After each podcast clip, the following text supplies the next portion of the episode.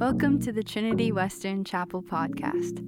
As a vibrant part of life at TWU, Chapel creates opportunities for us to engage with God's story of redemption in Jesus Christ through His Word, prayer, and worship. We're glad you're listening and hope that you encounter God's heart for you and the world.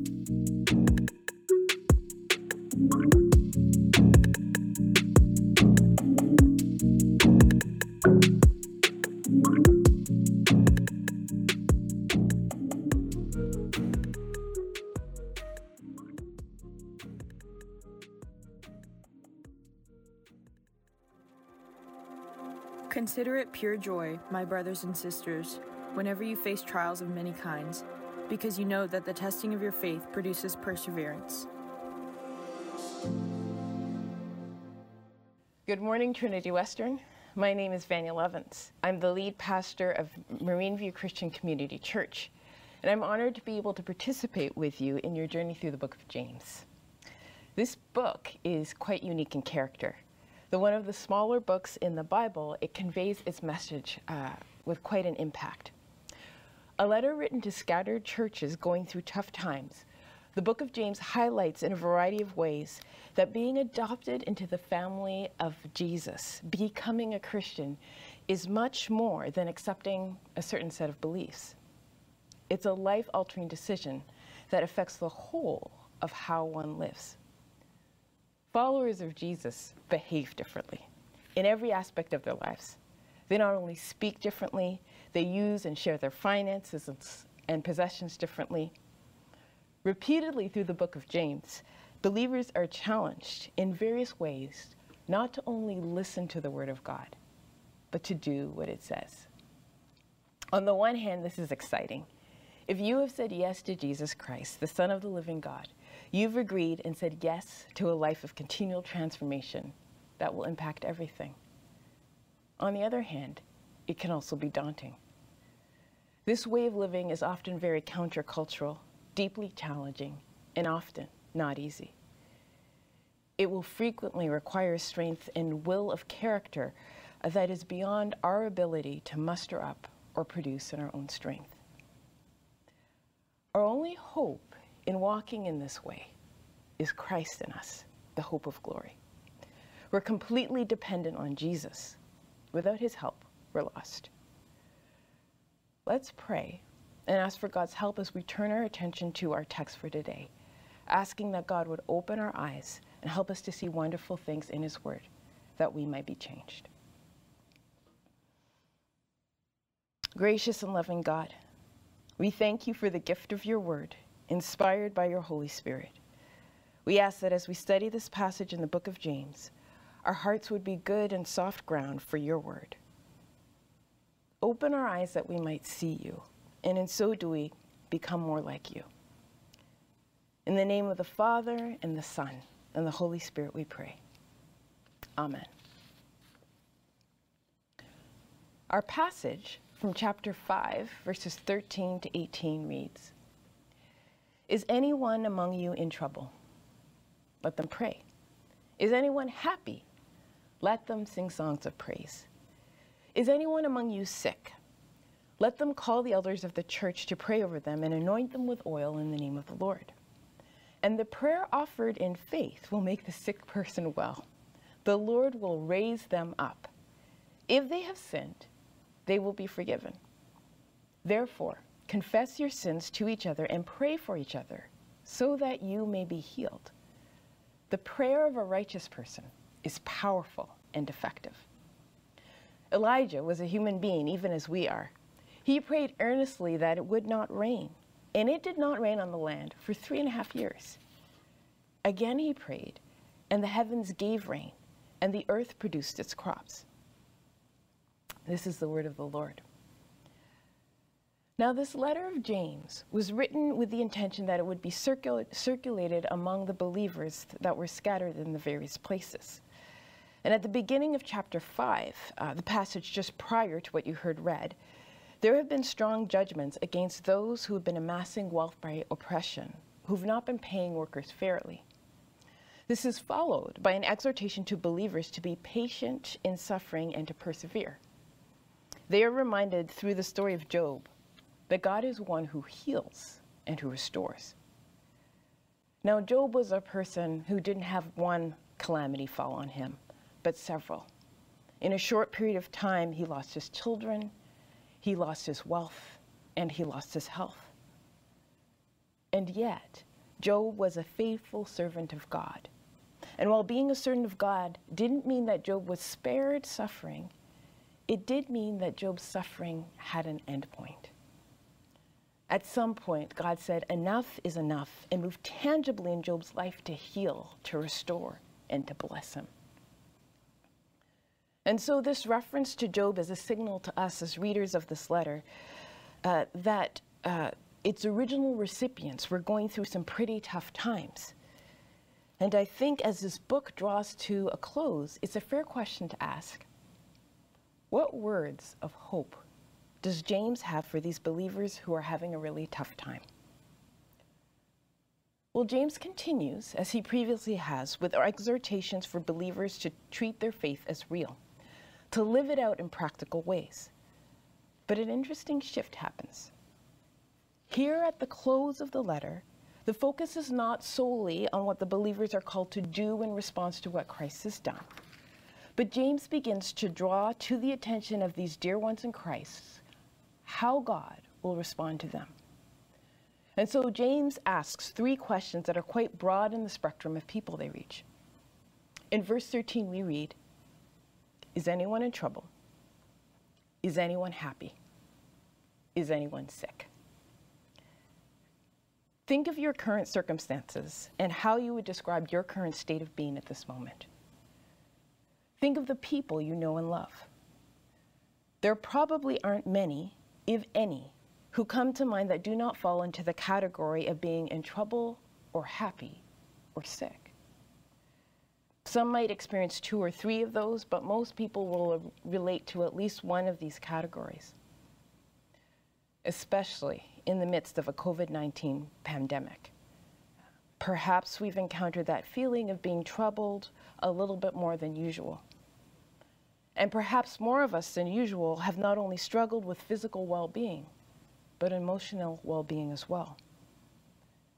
Perhaps we too want to listen into what James is saying to these struggling believers who have been suffering in one way or another, because we too have found ourselves struggling at times. Let's consider the various ways James suggests that people who are troubled, happy, and sick should respond.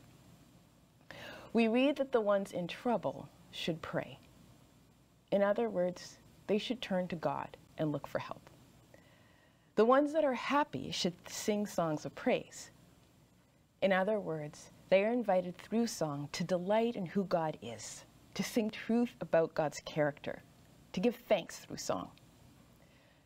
And the person who is sick should have the elders of the church pray for them, have them anoint them with oil, and the prayer of faith will make the sick person well. Not only so, but apparently the, this prayer is going to cover more than their physical well being. We're told in verse 15 that if they have sinned, they will be forgiven. And now look at verse 16. It seems as if James is now reaching beyond the scope of those who are sick and is addressing all the believers when he says, Therefore, confess your sins to each other and pray for each other so that you may be healed. Now, there's a lot going on in these few lines, but first let's notice that forgiveness and the confession of sin, the healing of social relationships, are linked to physical well being. What are your thoughts on what this means? Some have looked at this passage and concluded that healing is not considered to be whole or complete unless it encompasses not just the healing of the body, but the soul as well. And we see this in Luke 17. Jesus is traveling along the border between Samaria and Galilee, and 10 lepers cry out, asking the Lord Jesus to have mercy upon them. Jesus responds, and he tells them to go show themselves to the priest. And we're told that as they are doing so, as they are doing what Jesus uh, instructed them to do, they are cleansed from their leprosy on the way. And now the choice of word here is interesting. It doesn't say that they were healed on the way, it says that they were cleansed. Now, one of these men is so happy that he, uh, in praising God in a loud voice, he goes back to Jesus and throws himself at Jesus' feet in gratitude. And this man was a Samaritan. Jesus responds to the situation and asks, Were not all ten cleansed? Has no one returned to give thanks to God except this foreigner? And then look at what Jesus says next. He tells the one who returned to give thanks to rise and go, for their faith has made them well. Apparently, giving thanks to God was an act of faith, and it was part of the healing process. Healing and wholeness for Jesus in this case wasn't just a cleansing from a disease, it was an entering into right relationship with God. It was only the one leper who returned and gave thanks to God that was made well. The other nine were just cleansed. In Matthew 6, when Jesus instructs his disciples on how to pray, he gives them a prayer that has become well known to many the Lord's Prayer. In this prayer, our acts of forgiveness are intrinsically linked to God's acts of forgiveness. We are told to ask God to forgive us as we forgive others.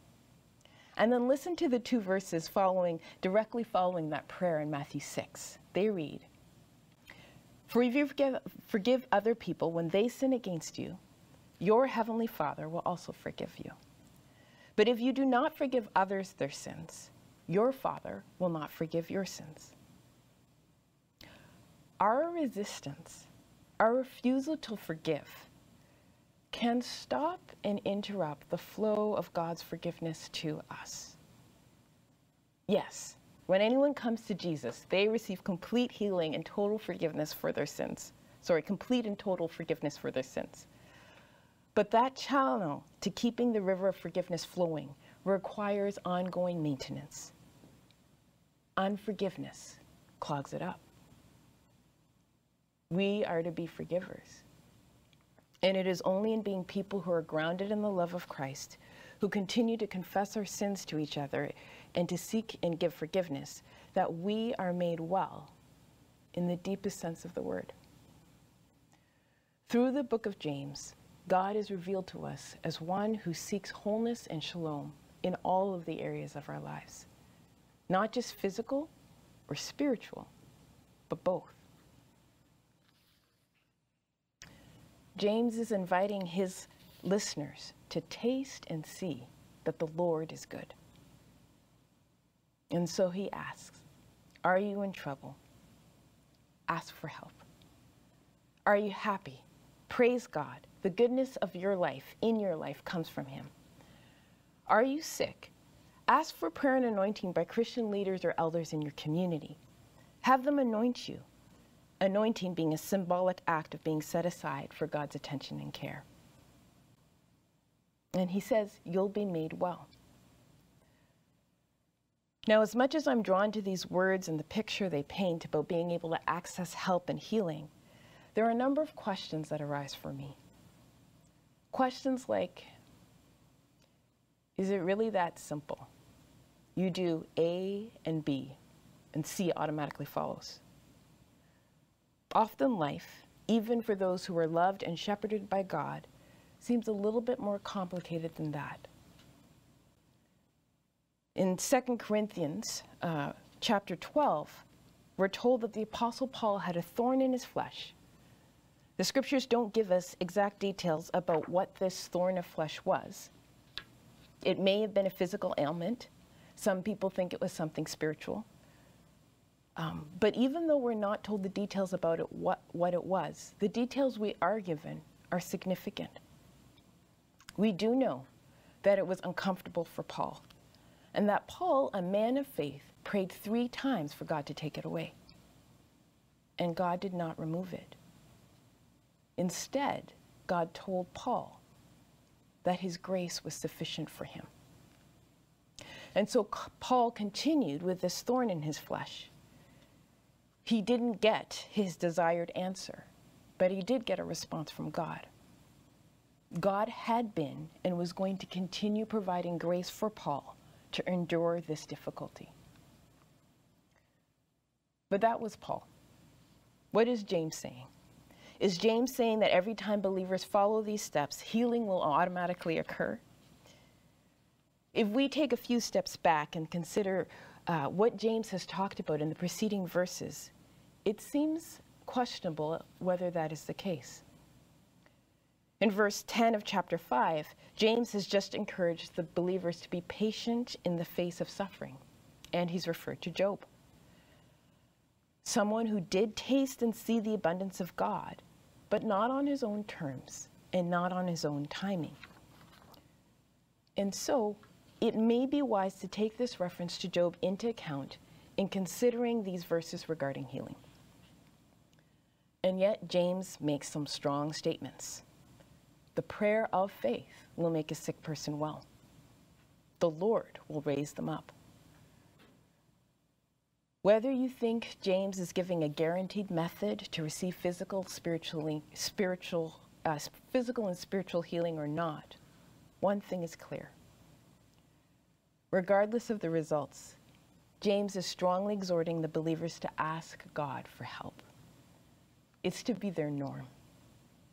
Anyone who gets sick is to ask for prayer. I wonder if James was anticipating some doubters among those who were hearing his letter. He goes on to encourage them in verse 16, saying, The prayer of a righteous person is powerful and effective. And then he goes on to say that Elijah was a human being just like us. I love that James referenced Elijah because Elijah, like all the other human beings we encounter in the Bible, save Jesus, who was the Son of God, was not without sin, and Elijah didn't have perfect faith. You might remember in 1 Kings 18 that there's a showdown between Baal, the god whom Jezebel worships, and Yahweh, the God of Israel, where the prophets of Baal are trying to get their God to ignite the sacrifice, a sacrifice, and nothing happens. But when Elijah prays, fire comes from heaven and burns up the sacrifice completely. It's a powerful, amazing miracle. And yet, very shortly after, uh, when Jezebel, the queen of the land, threatens Elijah's life, Elijah loses heart. In chapter 19 of 1 Kings, we learn that Elijah's afraid and discouraged. That's putting it mildly. Elijah actually prays and asks God to take his life. Elijah's faith is weak. He's suffering from physical and likely emotional exhaustion, and he loses his perspective in more ways than one. He thinks he's isolated, the only one left serving God. But he's wrong. God has 7,000 other servants who have refused to bow the knee to Baal. Elijah doesn't have all the answers. He doesn't have perfect faith, and yet He's the person God chooses to use. And he's the person God continues to choose to use, even after this loss of perspective. And so God doesn't respond to Elijah's prayer in the way that Elijah asks. He doesn't take Elijah's life, but he provides him with food, rest, and encouragement. This Elijah is the one that we read about in these verses of James, the one that James said God told to pray that it would not rain, and it did not rain. The one God told to pray to rain, and it did. And so, James' encouragement to the believers is that if God answers the prayers of Elijah, he will answer your prayers too. The prayers of a righteous person are powerful and effective. And the readers of James have been learning throughout the book of what it means to live righteously. But more than that, in Christ, in coming to Jesus and receiving the forgiveness of the, their sins, they have received a righteousness that is not their own. It is Christ's, and it is spotless. And so James urges the believers to pray. God wants us to look to him for help. Sometimes I wonder if one of the reasons there seems to, we seem to experience less miraculous activity than in the time this book was written is that often we are much less prone to turn to God for help. And it can be hard to ask for God's help when you can't guarantee the answer you're going to get. When the answer may be yes, no, wait, or my grace is sufficient for you. And yet, we are welcomed and encouraged to come to God with all of our burdens. And when we do, God will respond. God always answers prayer. When the Apostle Paul asked God to remove the thorn of flesh, God answered him, just not with the response he was expecting. One thing that this passage in James states very, very clearly is that God cares about all the circumstances of our life our challenges, our hopes, joys. He cares about all that his children are facing. And so every situation and circumstance becomes an invitation to encounter the living God. Are you in trouble? Pray. Are you happy? Sing songs of praise. Are you sick? Have the elders of your community pray for you, anoint you. Keep on forgiving and confessing sins to one another, and taste and see the goodness of God. I've been at the church where I've been serving for about three and a half years now. And one of the first things I did when I got there was to listen to the stories of the community. And one of, of my favorite that I was told was about a family that lived down the street from the church. Um, they weren't a regular church going family, uh, but the father of that family was diagnosed uh, with terminal uh, late stage cancer. And in desperation, he contacted the church asking for help. So the elders of the church went down the street and they prayed for this man, and he was miraculously healed.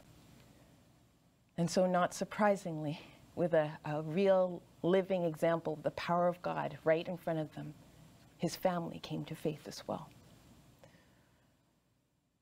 I don't know about you, but I want to be a participant in stories like that. I want to be engaged in a community that sees wholeness and healing come to people on a regular basis. And the great thing is that the book of James reveals to us that God wants us to be engaged in this type of living too. That's His desire for us too. We are invited to participate through prayer in our own well being and the well being of others. Let's pray. Gracious and loving God, thank you for being a God who calls us to live out our faith and to experience the goodness of walking through life with you. Through your Holy Spirit, enable us to turn to you when we are in trouble happy, or sick, that we may taste and see the goodness of God in our present circumstances. Amen. Thanks for listening. We hope to worship together with you soon at our next broadcast online at livechapel.twu.ca every Monday, Wednesday, and Friday at 11 a.m. You can also stay connected with us by following at TWU Chapel and at TWU Student Ministries. Much love.